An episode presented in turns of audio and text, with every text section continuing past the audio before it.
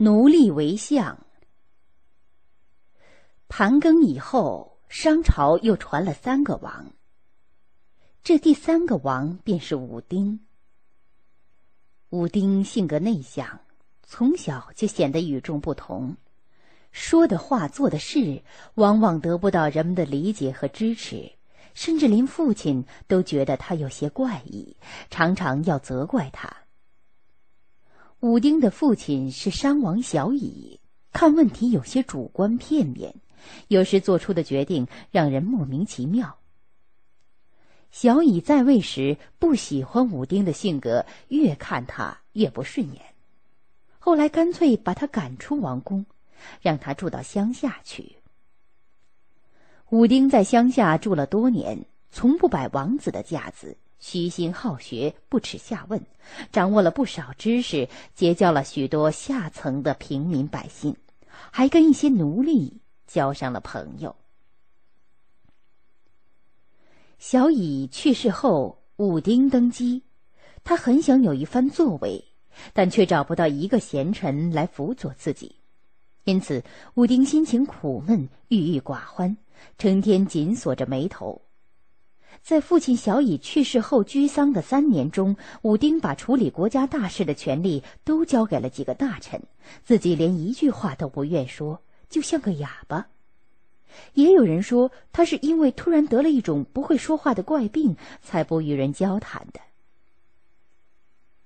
一天，武丁突然说话了，他说他梦见天帝向自己推荐了一位贤臣。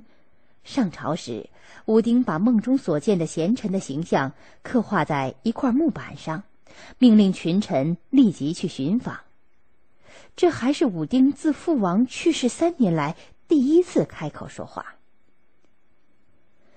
群臣接受了武丁交办的这一特殊任务后，把都城找遍了，连这位贤臣的影子都没有。大家又分头到全国各地去找，还是没一点线索。群臣完不成君王交办的任务，垂头丧气的聚在一起，不知道该怎么办。有个大臣脑子比较灵活，想起什么似的，对大家说：“国君画了贤臣的图像，让我们去寻访。”我们只想到国君要见的总是有头有脸的人物，所以寻访的重点是各地上层人士，不太留意平民百姓，更把奴隶给疏忽了。请诸位想一想，国君所画的那个人，身穿破烂的衣服，胳膊上套着绳索，会不会是个奴隶呢？对呀，你这话很有道理。国君所画的那个人，说不定真是个奴隶。有人马上附和着说，但也有人反对。国君要找的是贤臣，怎么可能是低贱的奴隶？虽然群臣意见不统一，但寻找的范围还是扩大了。大家对所有的线索都不敢错过。大家找了好久，终于在北海（今山西平路东面的富岩）发现一个名叫月的奴隶，面容、身材和服饰都像国君所画的那个人。他身穿一件粗麻布衣服，胳膊上也套着绳索，背有点驼，但一双眼睛却炯炯有神，透露出智慧和才华。当时富岩这地方刚经过洪水泛滥，道路被冲坏，房屋被冲毁。月正和一批奴隶一起在那里修路筑墙。找到月的那些大臣高兴极了，赶紧把他带入宫中。武丁一见月，就说他和梦中所见到的天帝推荐给自己的贤臣一模一样，便很有兴致的马上和他交谈起来。这个奴隶见到武丁。态度沉着稳重，侃侃而谈，显出他是一个学问渊博、胸襟开阔的人。他的才能非常契合武丁的心意，武丁便向百官宣布任命岳为左相。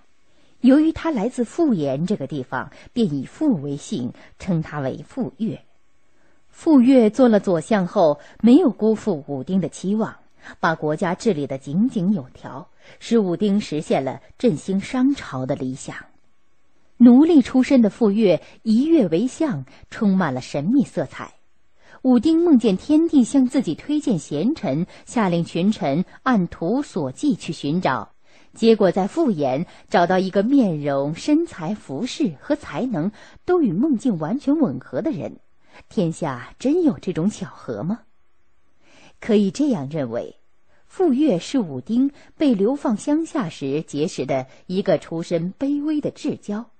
而在等级制度森严的奴隶社会，即使贵为国君的武丁，要破格重用一个奴隶也是不容易的。所以，武丁用梦中见到天帝给自己推荐贤臣为借口，把奴隶出身的傅说推上了宰相的重要岗位。在那个崇尚迷信的时代，那些奴隶主贵族即使对国君的这一决定不满，也不敢违背天意。更多内容，欢迎大家关注微信公众号，我们节目在那里首发。回复 QQ 可以看到我们的 QQ 学习群，老师每周会给大家答疑释惑。